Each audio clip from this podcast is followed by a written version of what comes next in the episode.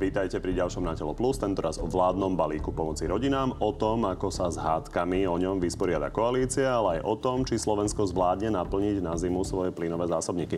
Našim hostom je minister hospodárstva a šéf SAS Richard Sulik. Vítajte.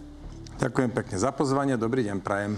Poďme na ten balík pomoci rodinám. Igor Matovič to prezentuje ako svoju srdcovú záležitosť a hovorí, že sa s vami, s vami konkrétne snažil dohodnúť dlho, ale že to teda nešlo. On je letadlo, len všetci ostatní asi trávu, e, trávu žerú niekde. Naozaj nedá sa s takýmto človekom, si myslím, zmysluplne vládnuť.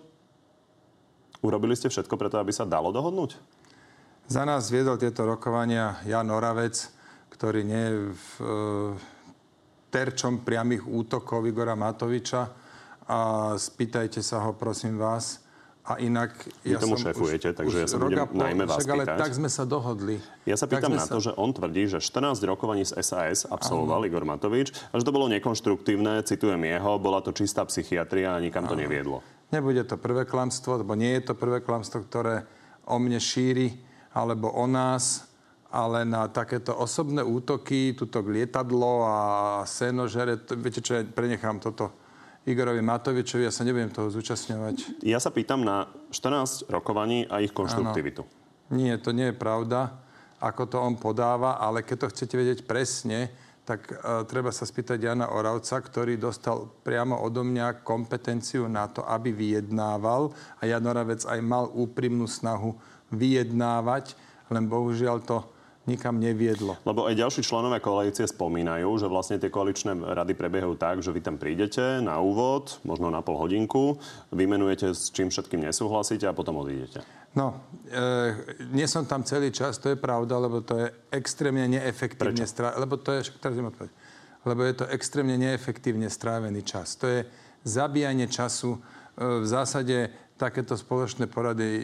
nezačínajú presne, napríklad to je prvá vec. Po druhé, nejdeme tam, že bod za bodom, e, kde by to bolo nejak štrukturovaná debata, tam sa kváka o kadečom a jednoducho mne to je ľúto času.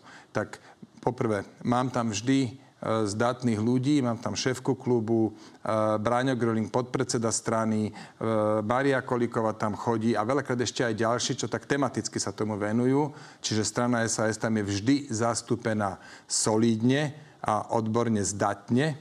A je pravda, ja tam dojdem na to, čo je pre mňa dôležité, ja tam odmietam zabíjať pondelok večer 4-5 hodín. Tak na tej poslednej, čo Igor Matovič hovoril, že som po 20 minútach odišiel, tak tam som bol od 18.05 do 19.40. Ja som tam bol hodinu a pol a od 19.05 do 20.40, prepačte. Bol som tam hodinu a pol a tu len vidieť, že aj sám Igor Matovič mal pocit, že to je len 20 minút, lebo sme tam tako strašne málo. To je, to je strašne tak zdlhavé a, a vykecávajúce sa. Predseda, ak by mali voliči pocit, a môžu to byť ano. vaši, môžu to byť e, voliči iných koaličných strán, že toto je pomerne arogantné, že vašou psou povinnosťou ako lídrov je dohodnúť sa na niečom a potom občanom to oznámiť a vy odchádzate rýchlejšie, lebo máte pocit, že to nemá zmysel. No lebo vidím, že to nikam mojou psou povinnosťou nie je zabíjať čas. Mojou psou povinnosťou je riadiť ministerstvo napríklad. Poďme sa tam baviť o o tom, že by niečo nebolo včas urobené, alebo vôbec, alebo niečo, že by sme e, zle riešili. Mojou psou povinnosťou nie je zabíjať čas. A nerozumiem, čo je na tej odpovedi arogantné, keď poviem, áno, idem na koaličnú radu iba na nejaký obmedzený čas, preto, prísť, lebo tie koaličné či nie je arogantné iba na krátko. Mojou, mojou psou povinnosťou chodiť na vládu napríklad, hej. Ale zabíjať hodiny a hodiny na koaličných radách, ja Dobre, toto medzi moje, povinnosti, medzi moje psie povinnosti neradím. Prečo ste neprišli s vlastnou predstavou pomoci? My sme prišli s vlastnou predstavou pomoci. Viete kedy? Áno, viem kedy, preto lebo toto nie je kompetencia ani ministerstva spravodlivosti, ani hospodárstva, ani školstva, ani zahraničných vecí. Je to kompetencia ministerstva práce a sociálnych vecí. Milan Krajňák prišiel s nejakým návrhom, ten sme okamžite podporili a e, čakal som od neho, že príde s nejakým ďalším návrhom, alebo keď už prišiel Igor Matovič, tak sme sa k tomu vyjadrili. No keď sme ale boli, počkajte, dokončím, keď sme boli ale teda vystavení dotazom, že navrhnite vy niečo, tak v poriadku, tak keď to tak chceli, tak sme navrhli a toto sme prezentovali našim koaličným partnerom. Jeden citát. Chybou je, že SAS nepriniesla včas svoje riešenia. Viete, kto to povedal? Veľmi dobre ho poznáte. Tak ale povedzte mi, kto to povedal. Ešte povedal pre pána Jana, kde boli všetci v novembri, decembri minulého roka, keď e, sa ten rast cien začal. Je to Jozef Mihal, váš člen a bývalý minister práce v rozhovore pre denní Gen včera. Áno. No, ani jemu nič nebránilo nejaké riešenia vypracovať, ale ešte raz vám hovorím... On hovoril, že on sa radí iba v momente, kedy sa ho opýtajú. Aha, tak. No ešte raz vám hovorím, toto nie je v kompetencii strany SAS, ani, ani jej ministrov. Dobre, možno doplním. Tak my sme sa vyjadrovali. Napríklad Igor Matovič predstavil svoje návrhy k daňovej reforme. Je logické, že návrhy k daňovej reforme predstavuje minister financí. Tak ich predstavil. My sme si dali záležať. Poctivo sme vypracovali detailný 21-stranový dokument, kde sme, kde sme tie jeho návrhy roz, rozdelili na 31 konkrétnych, 32. Ku každému sme sa vyjadrili. My si našu robotu robíme, ale my nie sme teraz odpovední za to, že teraz všade musíme predkladať ku všetkému návrhy, ale keď bola tá požiadavka, tak, tak sme to spravili. Dobre, doplním ešte teda pohľad Jozefa Mihala. Je to váš bývalý minister práce a dodnes expert vlastne SAS na túto oblasť. On hovorí, že Igor Matovič to preháňa s tým objemom tých finančných prostriedkov, že ten je naozaj gigantický a teda problém je potom to zafinancovať, ale hovorí, že naozaj treba zvýšiť daňový bonus, lebo sa dlhodobo nezvyšoval, treba zvýšiť prídavky, lebo sa dlhodobo nezvyšovali, lebo sú naozaj nízke. A dokonca hovorí, že aj to kružkovné pre deti má svoje opodstatnenie v nejakej výške, ktoré si môžeme dovoliť. Takže otázka je, či sa míli. Nie, nie, ja s so všetkým súhlasím, čo on povedal. A presne tak, ako to povedal, súhlasím. Aj, aj ten celý rozhovor bol, myslím si, že veľmi dobrý. A napríklad ten daňový bonus na deti. Áno, zvýšme ho, ale otázka je, prečo potrebujú aj, aj veľmi bohaté rodiny e, ten daňový bonus a, a ešte v tej výške. Druhá otázka je, prečo všetky deti musia byť podporené rovnako. E, prečo napríklad nemôžeme povedať tak, že prvé dieťa niečo menej, druhé viac, tretie by dostalo najviac, lebo zájme štátu je, aby sme mali napríklad trojčlenné teda rodiny s tromi deťmi, aby sme týchto rodín mali viac. A čo sa týka prídavkov na deti, tak tam takisto, prečo sa to nemôže nejakým spôsobom zastropovať? Prečo sa to nemôže naviazať na nezdaniteľné minimum daňovníka, ten daňový bonus, lebo to nezdaniteľné minimum do, do nejakej doby je tých 400 eur, čo je dnes, potom začne klesať a potom pri bohatých, pri vysokých príjmoch vyklesa na nulu, tam sa dá urobiť o mnoho viac. A do tretice, čo sa týka tých voľnočasových poukazov, tam sme jednoznačne za, to je, náš, to je z nášho programu prevzaté, len to nemôže byť takto strašidelne vyhotovené a realizované, ako navrhuje Igor Matovič, že ako prvé ideme zamestnať 500 ďalších úradníkov. No a teraz sa okolko vraciam k tej pôvodnej otázke spred pár minút. Či ste neurobili chybu, že ste tam nesedeli a nesnažili sa, keďže hovoríte, že v podstate tie predstavy sú podobné len v nižšej miere a možno lepšie upraviť, aby ste presvedčili o svojom pohľade na vec? Napríklad informáciu, že toto, že tie voľnočasové poukazy si budú vyžadovať 500 úradníkov, sme sa dozvedeli prvýkrát minulý útorok o 9. večer. To, 500 doteraz... úradníkov je detail, myslím si, že pre ľudí. No, ale dosť dôležité. Dôležité pre ľudí, koľko to bude peňazí a koľko na to celkovo minieme. Takže otázka je, prečo ste tam nesedeli a nepresviečali Igora Matoviča, že táto jeho predstava sa má skresať tu to takto, a vylepšiť nie, nie, nie, to, to, takto, to takto nie je e, správne podané, že tam niekde sme nesedeli. Poprvé musel by som sa spýtať Jana Oravca, že teda kedy a koľko ktorých e, pozvaní dostal, preto lebo jeho verzia je výrazne odlišná od toho, čo tvrdí Igor Matovič. Ale po druhé, my sme dostali písomný návrh k tomuto tu v útorok o 9. Na všetko, na všetko. My sme z médií sme sa niečo dozvedeli, že hen tam plánuje 100 eur na osobu. Dokopy to má byť 200 eur na dieťa. Niečo z médií teda sme sa dozvedeli, ale Igor Matovič sa neunúval svoje návrhy dať na papier a povedať, nech sa páči, tu sú moje návrhy, tu vám ich odovzdávam, lebo takto sa to robí. My sme... Nič z tohto, o čom sa tu bavíme, hovoríte minulý útorok, predpokladám, keď hovoríte áno, útorok, áno. tak nič z tohto nikdy Igor Matovič za tie týždne dlhé nezmienil? Hovorím vám, teraz som to, ste tu nesedeli pre chvíľu? Nie, ja som tu sedel, som hovoril, hovoril, že v písomnej podobe. Sa, áno, v písomnej podobe sme žiaden návrh dodnes nedostali. Až Ústnej. minulý útorok večer sme dostali už rovno návrh zákona 12 hodín pred rokov, alebo 13 hodín pred rokovaním vlády. Otázka je, či ste sa v tej ústnej forme nemohli na tom pred dvoma mesiacmi dohodnúť. Nie. Určite toto nie je správna otázka. Správna otázka je, prečo takýmto hľuvackým spôsobom sa musia pre, predkladať návrhy na vládu, že dostanú ich členovia vlády útorok o 9. večer, na druhý deň má byť vláda, skrátené konanie, štvrtok má ísť do parlamentu, tam sa odhlasuje skrátené konanie a v piatok a v útorok bumbať zákon. Prečo takýmto hulváckým znásilňujúcim spôsobom my tu musíme príjmať zákony, ktoré rozdelia 1,3 miliardy otázka. Pán moderátor, 1,3 miliardy eur. Toto je otázka, pán moderátor. Ma tu cvičiť, kedy, na ktorom stretnutí, kto, kedy, ako odišiel. Normálne to funguje tak, dostanem písomný návrh, ako sme dostali pri daňovej reforme a k tomu sa vyjadríme. Čo sme sa vtedy vyjadrili, 21 detailne zdokumentovaných pripomienok a teraz to malo byť to isté. A nie ma tu začať vyšetrovať, že keď, prečo som kedy kde nesedel. Ja nebudem sedieť, kde to je zabíjanie času a o ničom. Ja už nevyšetrujem, len Igor Matovič explicitne tvrdí, že sa s vami nedá dohodnúť, Igor tak Matovič, sa pýtam, že čo ste Igor urobili Matovič preto, aby sa dalo. Opakovane a bohužiaľ veľakrát o mne klamal. Jednoducho Dobre, klamal a, a čo s tým spravím? Poďme postupne ďalšie veci. Daň z ruskej ropy. A toto na to vaše prvotné odmietnutie povedal Igor Matovič. To sa nerobí zadarmo. Toto hraničí s vlasti zradou a myslím si, že už aj takí hrdinovia okrádania štátu ako Slota, Počiatek a Danko už normálne slintajú závisťou. Prečo máte problém s tou filozofiou? Toto, čo povedal Igor Matovič práve tu, čo sme počuli, je jedno obyčajné podle svinstvo, jeden nechutný útok. Ja som sa teda, zvykol som si na tieto útoky nereagovať, môj život je o mnoho kľudnejší ja netrpím manickými ani depresívnymi fázami, je to jeho problém, ale na takéto útoky, ja som, takéto osobné útoky ja som prestal reagovať. On hovorí, Áno, že... Je mi to ak, dosť jedno, čo hovorí. Ak ostane rozdiel teraz číselne, rozdiel medzi ruskou ropou, cenou ruskej ropy za barel a západnou ropou Brent, 35 dolárov, to je 150 litrov, a tak tou 30-percentnou daňou sa dá vybrať 300 miliónov eur ročne. To sedí? Nie. Jeho jeho inštitút finančnej politiky hovorí, že to bude desatina.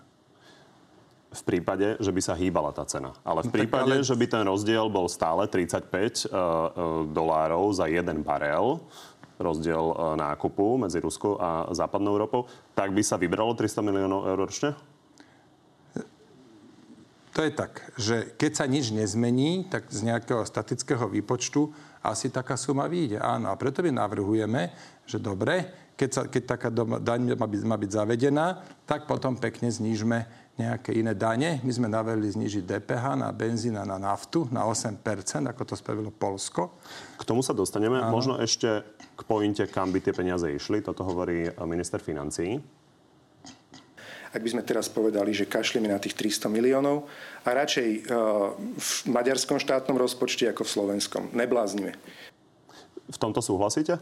Súhlasím v tom, že keď sa zavedie dan z ropy, totiž ešte tam takéto, e, čo treba zohľadniť, že takáto daň bude s veľmi veľkou pravdepodobnosťou jednoducho premietnutá na ceny benzínu a nafty na, na čerpacích staniciach.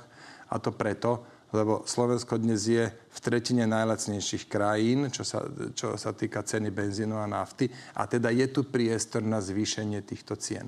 Keď e, vyrobíme ďalší náklad, povedzme, zavedieme takúto daň, tak Slovnaft e, s takmer istotou e, presunie alebo prenesie tieto vyššie, vyššie náklady do koncových cien.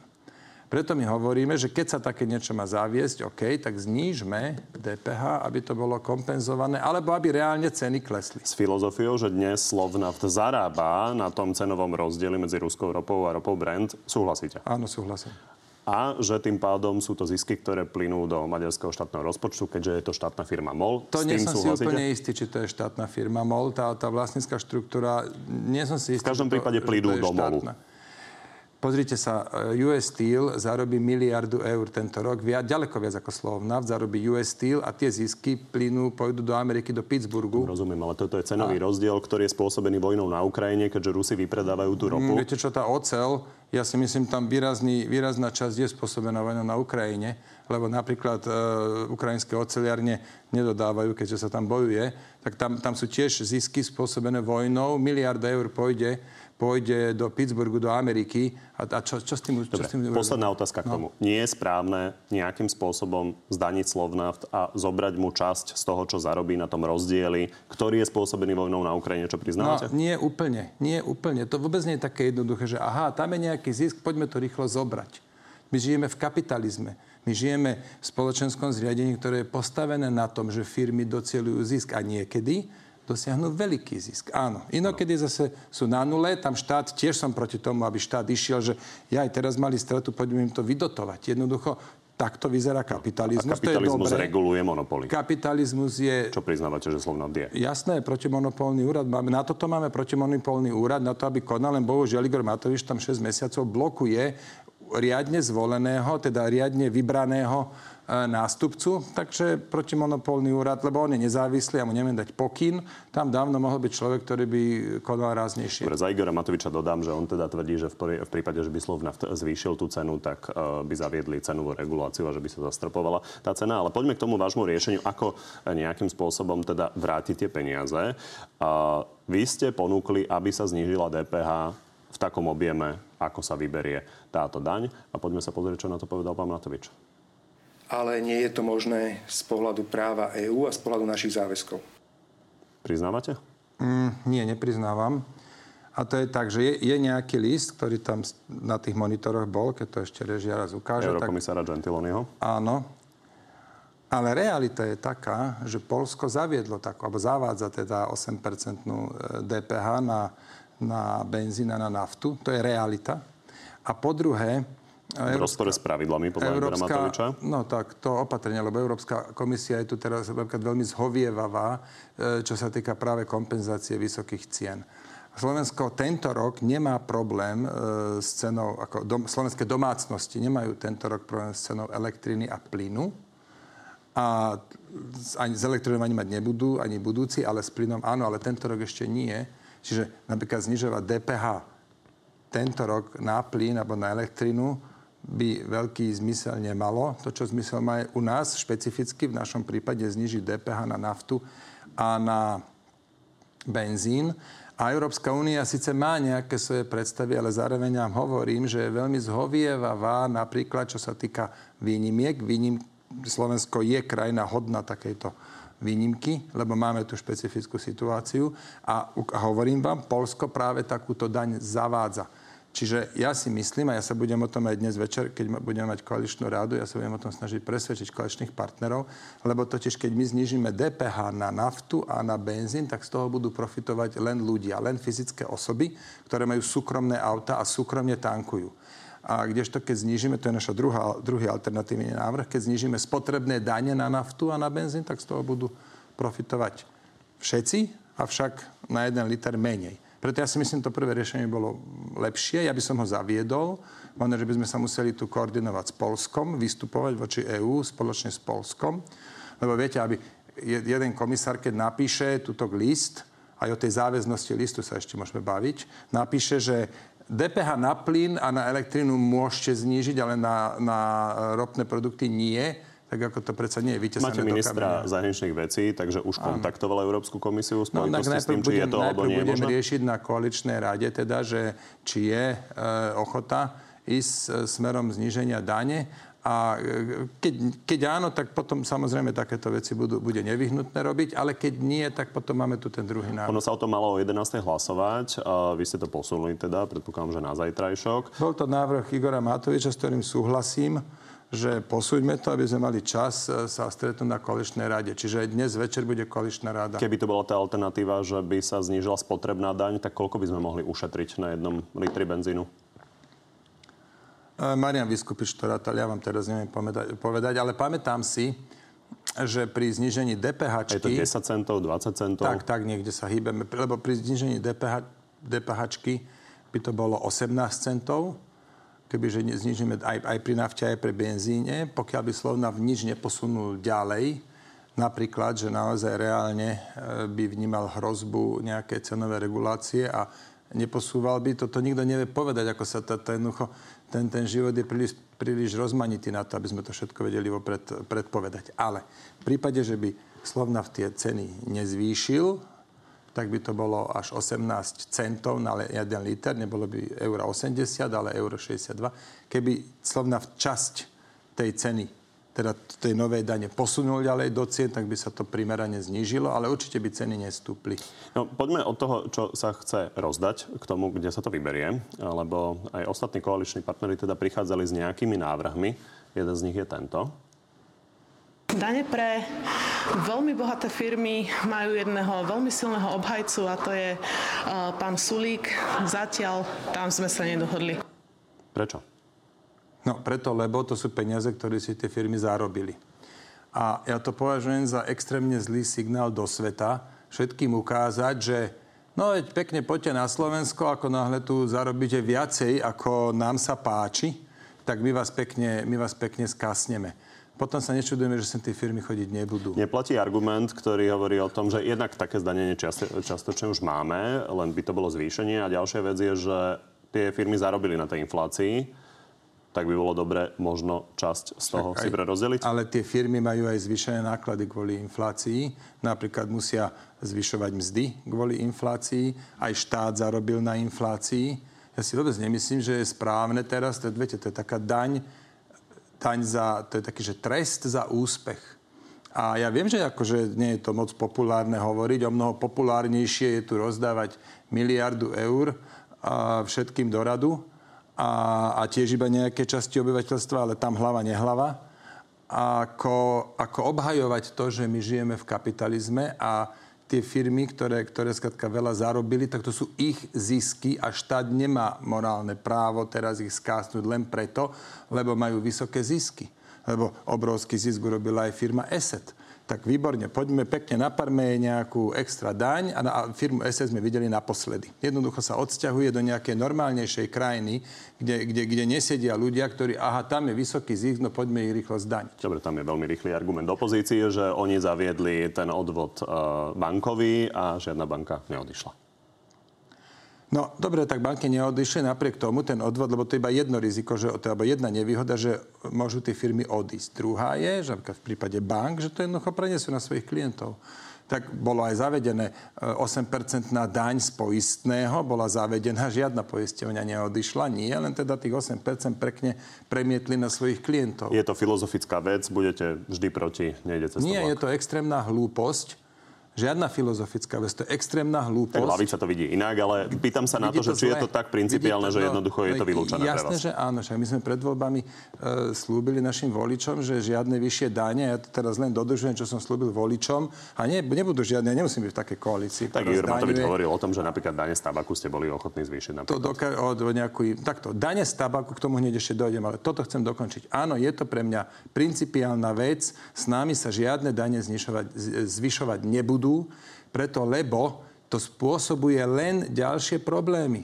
Buď tie firmy odídu zo Slovenska a nechajú nám tu nezamestnaných, alebo tie firmy tú vyššiu daň prenesú na ľudí, ako v prípade poisťovní alebo bank. Tak aký zmysel má zvyšovať daň, aby mohli politici viac prerozdeľovať? To som zásadne proti. Teraz k tomu tabaku vám chcem povedať. Česká vláda za posledných 10 rokov zvýšila daň o 31% na tabak a inkasuje rovnako veľa peňazí, 56 miliard českých korún, ako pred desiatimi rokmi. Prosím vás pekne, aký zmysel má toto? Aký zmysel? Tam nevidím najmenší zmysel. Ideme vychovávať ľudí, zakazovať Možno, fajčiť cez dane? Časť ľudí prestala fajčiť? Nie. Stalo sa najskôr to, že českí, e, prepašte, že nemeckí a rakúsky fajčiari si prestali kúpovať lacnejšie cigarety v Čechách. To sa stalo. A teraz, tých, do, dovtedy, pred desiatimi rokmi, ten výnos 56 miliard korún tam prispievali aj nemeckí, aj e, rakúsky fajčeri. Teraz to musia všetko znášať českí fajčeri. No, tak to je výhoda. Lebo ja, ja, ja mám veľký problém s týmto, že my tu cez dane budeme vychovávať ľudí, že tam dáme na vysokú dan na alkohol, lebo ideme vychovávať, lebo pitie to je fuj, to nesmiete, milí ľudia, vy ste moc hlúpi na to, aby ste to vedeli sami. My politici sme múdrejší o mnoho, my vieme do, lepšie, ako vy máte žiť, tak pekne bude dan na hazard, na fajčenie, na cigarety, na všetko, na cukor ešte poďme. Priznávate, že fajčenie je nezdravé? Fajčenie škodí zdraviu, ale to si musí každý človek každý dospelý človek si toto musí predsa vyhodnotiť to chápem, sám len že to zvyšuje náklady na zdravotnú starostlivosť ktorú potom platia všetci. No počkajte, zastavte. Tak to teda vôbec nie, preto nie. lebo fajčiari umierajú skôr a výrazne šetria, uh, výrazne šetria uh, dôchodkové poistenie. Fajčiari sú z ekonomického pohľadu prínos pre štát. Vrátanie nákladov uh, tých vyšších, ktoré majú na zdravotnú starostlivosť. Áno. Dobre. Keď teda ide o toto. Ale hlavne, veď fajčiari už sa dosť skladajú. Tá daň Viete, to nie je tak, že daň z Dobre, aby sme ne, neriešili len cigarety. Poďme trošku ďalej. No ja by som to Porozumel som, nie, myslím si, že aj diváci. to dokončiť. Ja to, ja to považujem za dôležité. Celý náš mediálny priestor tu ovláda táto hlúpa populistická debata o tom, komu ako viacej rozdáme a koho teda za to skasneme. A ja sa teda proti tomu bránim.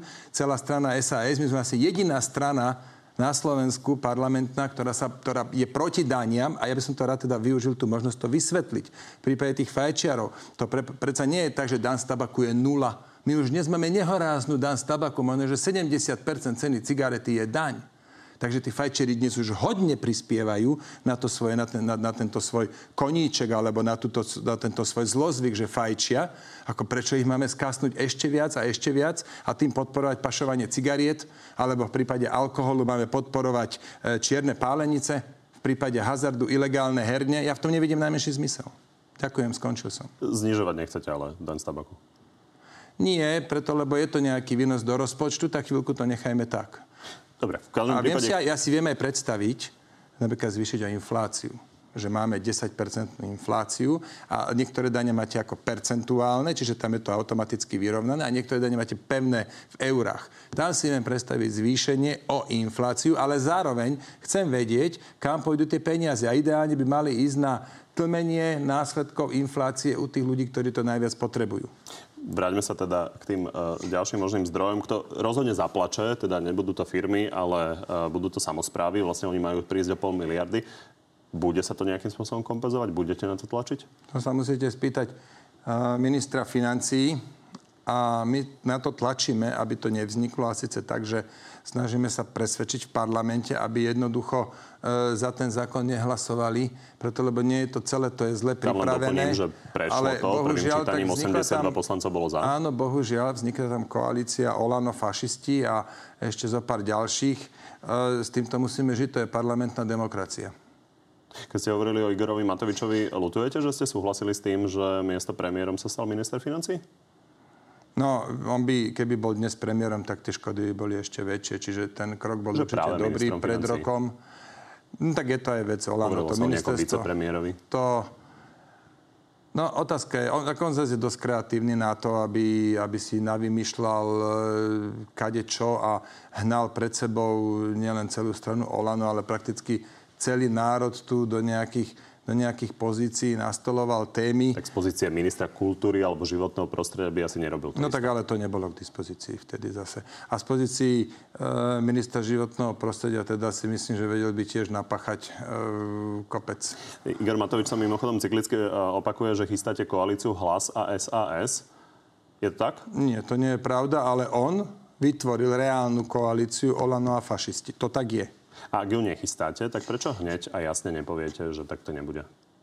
Preto, lebo my sme vylúčili dve strany, e, robí to náš kongres a teraz, keď ani voľby sú, keď sú aj voľby v nedohľadne, nemám dôvod stále znovu a znovu opakovať na tie isté otázky, aby sme sa jasne vyjadrili. Ja som asi pr- e, spoluprácu s hlasom neviem predstaviť. Takisto som povedal, že, že Olano ja síce s Matovičom vo vlade už sedieť nebudem, ale že Olano je pre nás prirodzený partner. Ja som toto už toľkokrát ja, povedal. Bežný človek možno má predstavu, že jasne je, že nebudem s hlasom v koalícii. Nie, že neviem si to predstaviť. No tak tí ľudia, ktorým toto nestačí, tak e, potom zistia, keď, lebo ja sa už tomu nebudem viacej vyjadrovať, až keď budú vyhlásené voľby, som si dal takýto záväzok, tak ako som si dal záväzok, že nebudem reagovať na Matovičové útoky, keď mu to robí dobre, nech si to on rozpráva a nebudem sa k tomu. Keď budú vyhlásené voľby, čiže, ro- povieme. čiže ešte rok a štvrť sa nedozvieme, že či pôjde Richard Sulik s Petrom Pelegrinim do koalície. A možno, že sa to nedozviete iba štvrť roka, možno tri štvrte roka,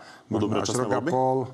Neviem vám povedať to viete, ak sa to, ja nemám, neviem povedať, že čo bude, lebo tu sa to vyvíja všetko tak rýchlo a tak živelne, že jednoducho všetko je možné. Treba s tým rátať. Vaša ministerka spravodlivosti, keď sa ešte vrátim k tomu balíku, tak hovorí o tom balíku pomoci, že je možné, že skončí na ústavnom súde, ale ešte skôr sa dostane, ak bude teda schválený aj v druhom čítaní, prezidentke na stôl. Očakávate, že to bude vetovať? Toto vám... Ja mám na to nejaký názor, ale nebudem ho hovoriť, lebo nechcem prezidentke tu verejne dávať nejaké, nejaké odporúčania a očakávania, a e, tým pádom už vytvárať nejakú situáciu. Však jak sa rozhodne, tak sa rozhodne, to je kompetencia, ale toto je také znásilňovanie, no, že tak hulvácké znásilňovanie legislatívneho procesu, čo sa tu teraz deje, že určite by sa by sme sa nemali tváriť, že to je v poriadku, lebo si to zmyslel Igor Matovič a okolo neho musíme chodiť všetci po špičkách, lebo má teraz svoju manickú fázu a ešte musíme vydržať 2-3 mesiace, kým to prejde a potom bude zás dúfajme, že pokoj. Tak toto by nemalo byť. Tu by malo byť jasne povedané, že takto hrubo a hulvácky znásilňovať legislatívny proces sa nesmie nikdy. Takže to ste asi 15 vetami povedali, že predpokladáte, že prezidentka to bude vetovať. Máte otázky ďalšie? Dobre. Keď sme už zmienili Mariu Kolikovú, tak e, z vašej strany už viackrát e, sa ozvali hlasy, že treba sa nejakým spôsobom zaoberať Marošom Žilinkom. A ministerka Koliková v nedelu tu k tomu povedala toto. Myslím si, že treba zmeniť právnu úpravu tak, aby sme mali väčšiu zodpovednosť generálneho prokurátora. Čo si o tom myslí predseda tej strany? Hmm, súhlasím s názorom Márie Kolikovej. Nie je moc dobre, keď tá generálna prokuratúra je príliš, že my si tu môžeme robiť čokoľvek a nikto sa nám do toho nestarajte. Aj oni by mali podliehať určitej kontroly. A týmto sa nijak nechcem spätne vyjadrovať k rozhodnutiam e, pána Žilinku, preto lebo momentálne tie pravidla sú nastavené tak, že má svoje kompetencie a tie využíva a môžeme, nemusíme s tým súhlasiť, ale, ale na toho viete, máme pán tu Baránik, jeho. váš expert na spravodlivosť, už dávnejšie povedal, že si myslí, že pána Žilinku treba dostať z funkcie. A pán Dostal, nový štátny tajomník od pani Kolikovej, povedal, že podľa neho zákonom treba nejakým spôsobom teda dostať pána Žilinku z funkcie. Vy stále len hovoríte, že pán Žilinka sa zle vyjadruje. Takže keď no, mali tak, ľudia pocit, je... že ste jediný, čo ho obhajuje z tej strany, tak by sa milili? No tak počkajte vy mi z 240 členov mi vymenujete dvoch, z toho jeden ani len člen nie Pani je. Zemanová prišla na koaličnú Dobre, radu menovali s návrhom ste mi to, meniť. Ne, menovali to sú dosť dôležití ľudia v spravodlivosti u vás, zastavte, preto ich menujem. Prosím, nie, počkajte, zastavte. Vymenovali, dali ste mi dva príklady. Uh, Baránika dostal z 200... Ale nechajte ma dohovoriť, prosím vás tak ste, ona nepovedala, že treba Žilinku vymeniť. Ona povedala, že mala by tam byť väčšia zodpovednosť. Čiže vy ste mi do, došli s dvomi príkladmi, že treba Žilinku vymeniť a mne tu vyčítate, že celá strana je proti a že či by som na to reagovať. Potom ste mi dali, a pritom jeden z tých dvoch príkladov je Ondrej ja dostal... Ja sa tu trúvam povedať, že musím ale, ohradiť, lebo ale, vy teraz dosť meníte to, čo, čo ja som povedal. sa ohradili Pán potom, keď je expert vašej strany na sa, Áno, ohradili, keď dohovorím. Pán Dostal je štátny tajomník a pani Zemanová je predsednička klubu. Čiže ja nehovorím o tom, že čo si myslí o tom váš člen z Košíc Trebárs v krajskom zastupiteľstve. Dobre, a môžem prosím vás dokončiť a potom by ste sa ohradili, lebo to poviem, že to neslušné, že nenecháte ma dohovoriť vetu, o, o, o ktorej vopred viete, že sa vám nebude páčiť. Aby diváci nezabudli. Aha, tak... A ne, ne, ne, sa ma nepýtajte keď nechcete počuť. Tak ja, ja som, a keď ma raz opýtate, tak ma nechajte dohovoriť, prosím vás. Tak je to takto. Alois Baránik je tým líder pre justíciu, ale to, že on má názor, že, že e, treba vymeniť pána Žilinku, ja mu to nijak neberiem, ale toto nie je pozícia strany. Maria Koliková nepovedala, že treba pána Žilinku vymeniť a ani, ani ešte nie je členkou strany. Ondrej Dostal je členom inej strany, ktorý má teda názor, možno, že je celá strana OKS, má ten názor, že treba Žilinku vymeniť. Anka Zemanová s tým prišla na koaličnú radu preto, lebo máme také pravidlo, keď niektorý z tým lídrov jej dá návrh, a, to, a môže to byť jeho názor, tak ona s tým príde na koaličnú radu. Čiže prosím vás pekne, netvete, že celá strana je za výmenu a ja to tu blokujem, lebo to staviate do nekorektnej pozície.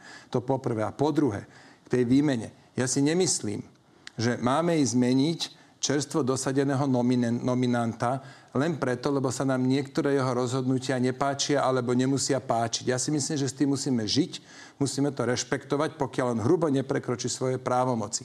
A teraz, Ak ich hrubo prekročí, poďme konať. Ale o tom neviem, že by ich hrubo prekročil. Viem len o tom, že využíva paragraf 363. A ak má tie právomoci zle nastavené, to je to, o čom hovorila Mária Kolíková, tak to poďme zmeniť. A to som vám už pred 10 minútami povedal, že áno, to podporujem. Mária Kolíková to pred pár týždňami už rozviedla, toto bolo z konca. Áno, ale podporujem A ona to. hovorila o tom, že treba rozšíriť okruh možností na odvolanie generálneho prokurátora vzhľadom na to, alebo že takáto možnosť teda by sa jej e, pozdávala, vzhľadom na to, že dnes je to veľmi úzke a de facto je neodvolateľný ten Nie, generálny a, prokurátor. áno, a nijak sa tomuto nebránim. Toto poďme spraviť. Treba dať písomný návrh, u nás to tak funguje, že dajme na papier, keď niečo chceme. Čiže treba dať písomný návrh, potom sa viem vyjadriť aj detálnejšie. Ale v zásade to, čo som e, sa s Máriou na túto tému rozprával, tak vám hovorím, že áno, jej pozíciu, e, k jej pozícii sa prikláňam. E, Dostať pána Žilinku z funkcie zmenou zákona, to odmietate. No, viete čo, ja by som to na základe toho, čo bolo doteraz, ešte raz, ako niektoré veci sa Chápem, že nám nemusia páčiť, ktoré on urobil, ale ja by som... Ja sa pýtam za to, čo Nie. hovoria vaši Ja, e, a ešte musím povedať, ja som... Ja som členovia poslaneckého klubu. Dnes uh, napríklad štátny tajomník dostal.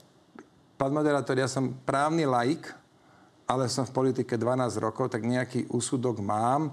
To, čo si ja pamätám, že pán Žilinka urobil, poťažne neurobil, tak si nemyslím, že je dostatočný dôvod. Ja viem, že to nie je populárne hovoriť, ale tak zastrelím sa. No nemyslím si, že to je dostatočný dôvod ho ísť hneď teraz odvolávať, len preto, lebo sa nám niektoré rozhodnutia nepáči. A naďalej platí, že mohol by lepšie komunikovať. To som sa už viackrát vyjadril, keby vysvetlil svoje, dôvod svojho konania, tak uh, možno by aj tá spoločenská debata bola kľudnejšia. Poďme k vašej obľúbenejšej téme a to je plyn. SPP včera Vodík. potvrdilo. Moja obľúbená téma je vodík. Tak ale ja tu mám plyn. SPP totiž prišlo so správou, že teda tretina našich dodávok by mohla byť pokrytá z Norska. Pozrime sa na to. Tieto dodávky vedia pokryť približne tretinu spotreby našich zákazníkov.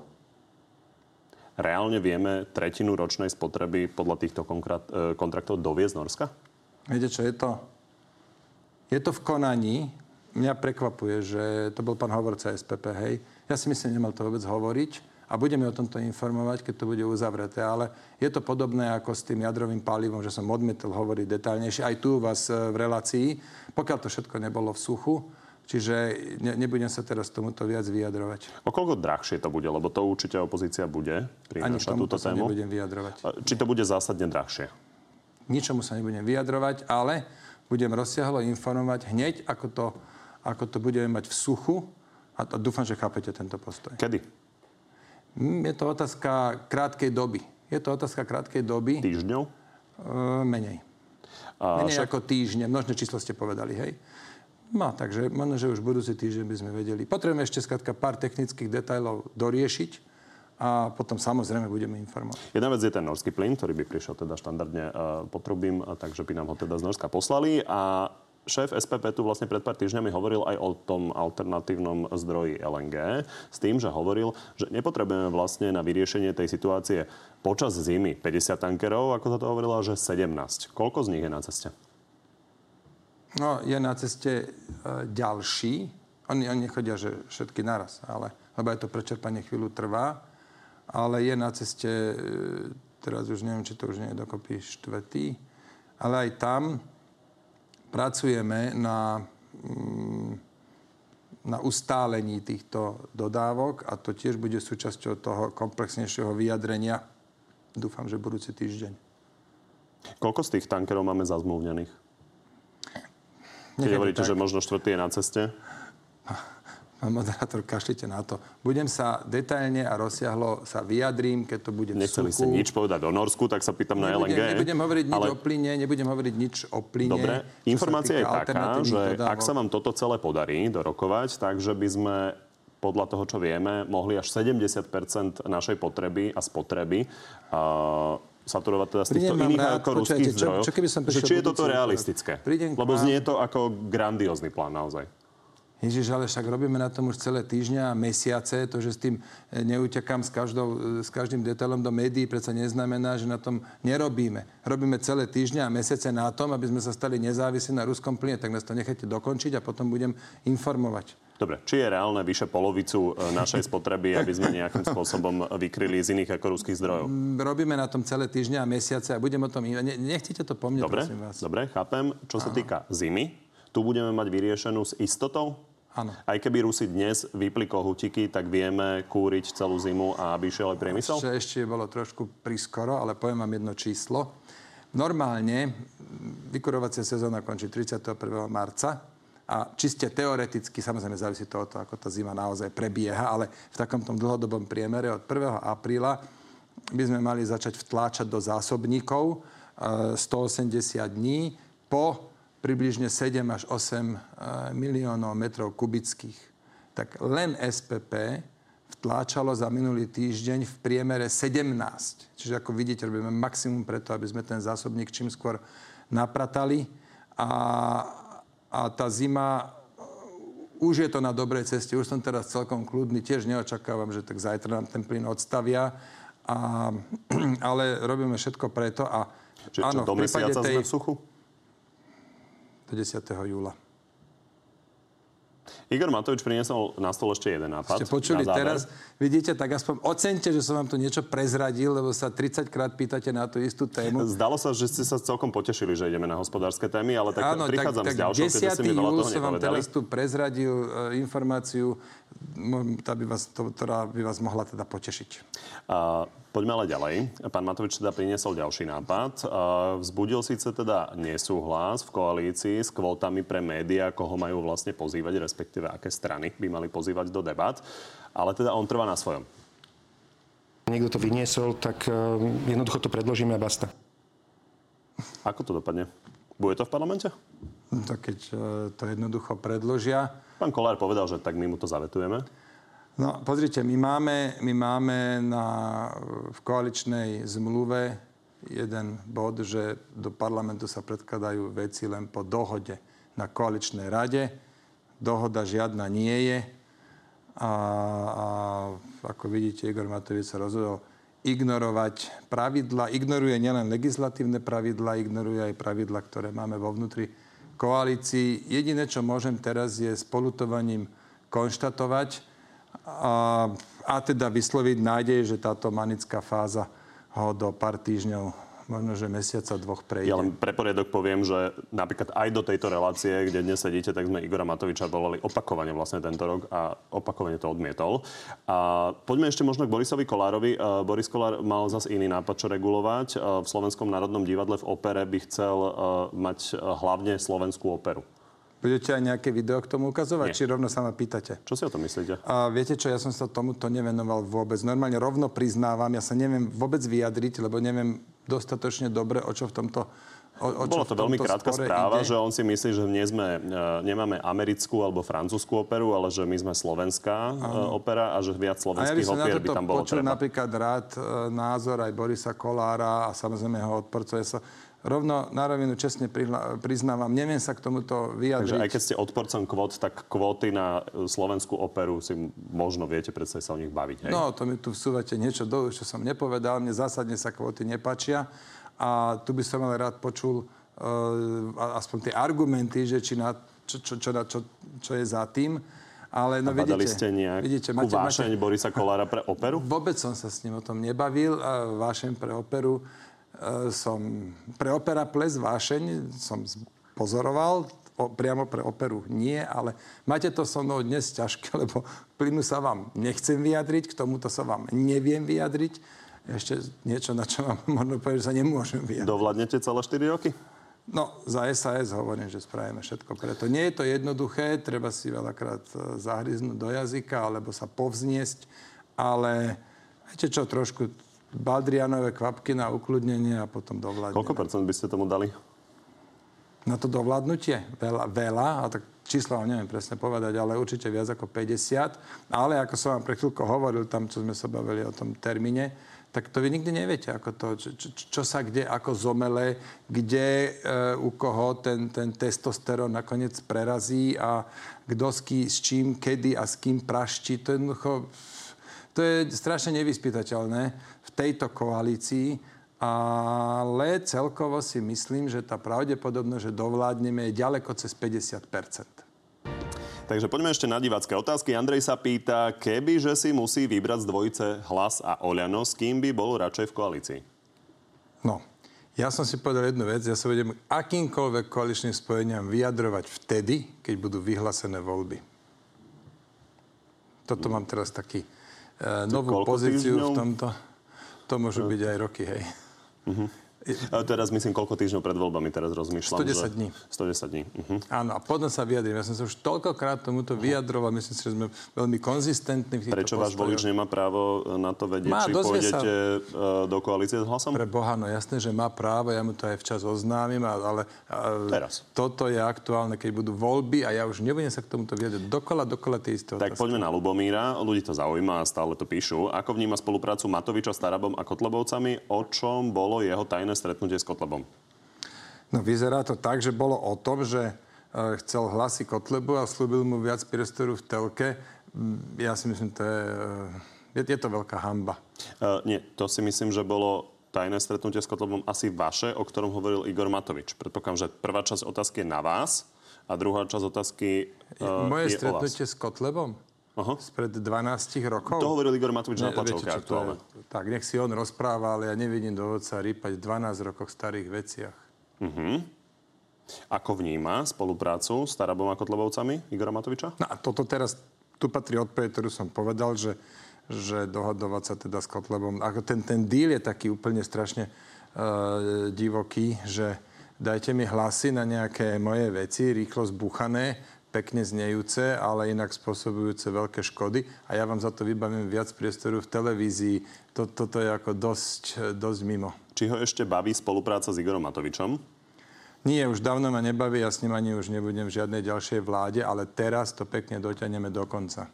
Ludmila, chcem sa spýtať, kedy sa zmieri s tým, že Igor Matovič vyhral voľby a dokedy mu bude, bude hádzať polena pod nohy? No ja som s tým dávno zmierený, ja som ani nemal žiadnu ambíciu byť na jeho pozícii, mne je dobre tam, kde som a o tých polanách pod nohy, to si myslím, že si každý vie e, spraviť svoj úsudok tak sám. Tak voliči Igora Matoviča to vnímajú inak? Áno. A Peter, či by vyžil z minimálnej mzdy? Asi nie. Roman? Dlhodobo. Dlhodobo nie. Že prvý týždeň by ste vyžili, hej? No, nie takto, myslím, že prvý mesiac, možno dva, ale akože je, je to extrémne ťažké vyžiť z minimálnej mzdy. A riešenie ale nie je, že teraz budeme tú minimálnu mzdu umelo zvyšovať, lebo to len spôsobí nezamestnaných.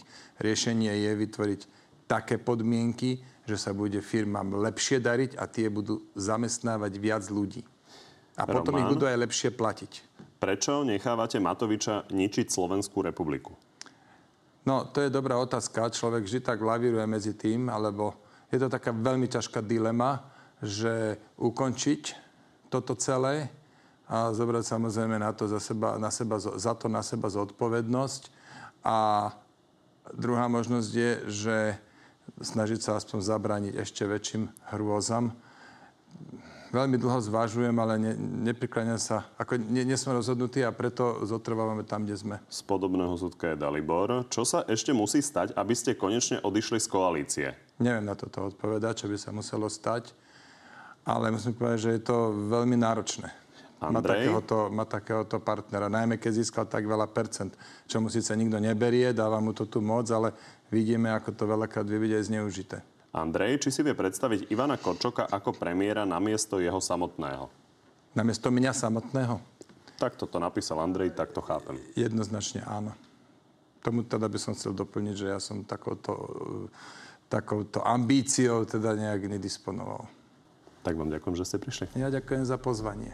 Z dnešného Na telo plus je to všetko. Pri ďalšom sa vidíme opäť v útorok o 14. na životu na TV novinách alebo si nás nájdete v archíve a na podcastoch. Príjemné popoludne ešte.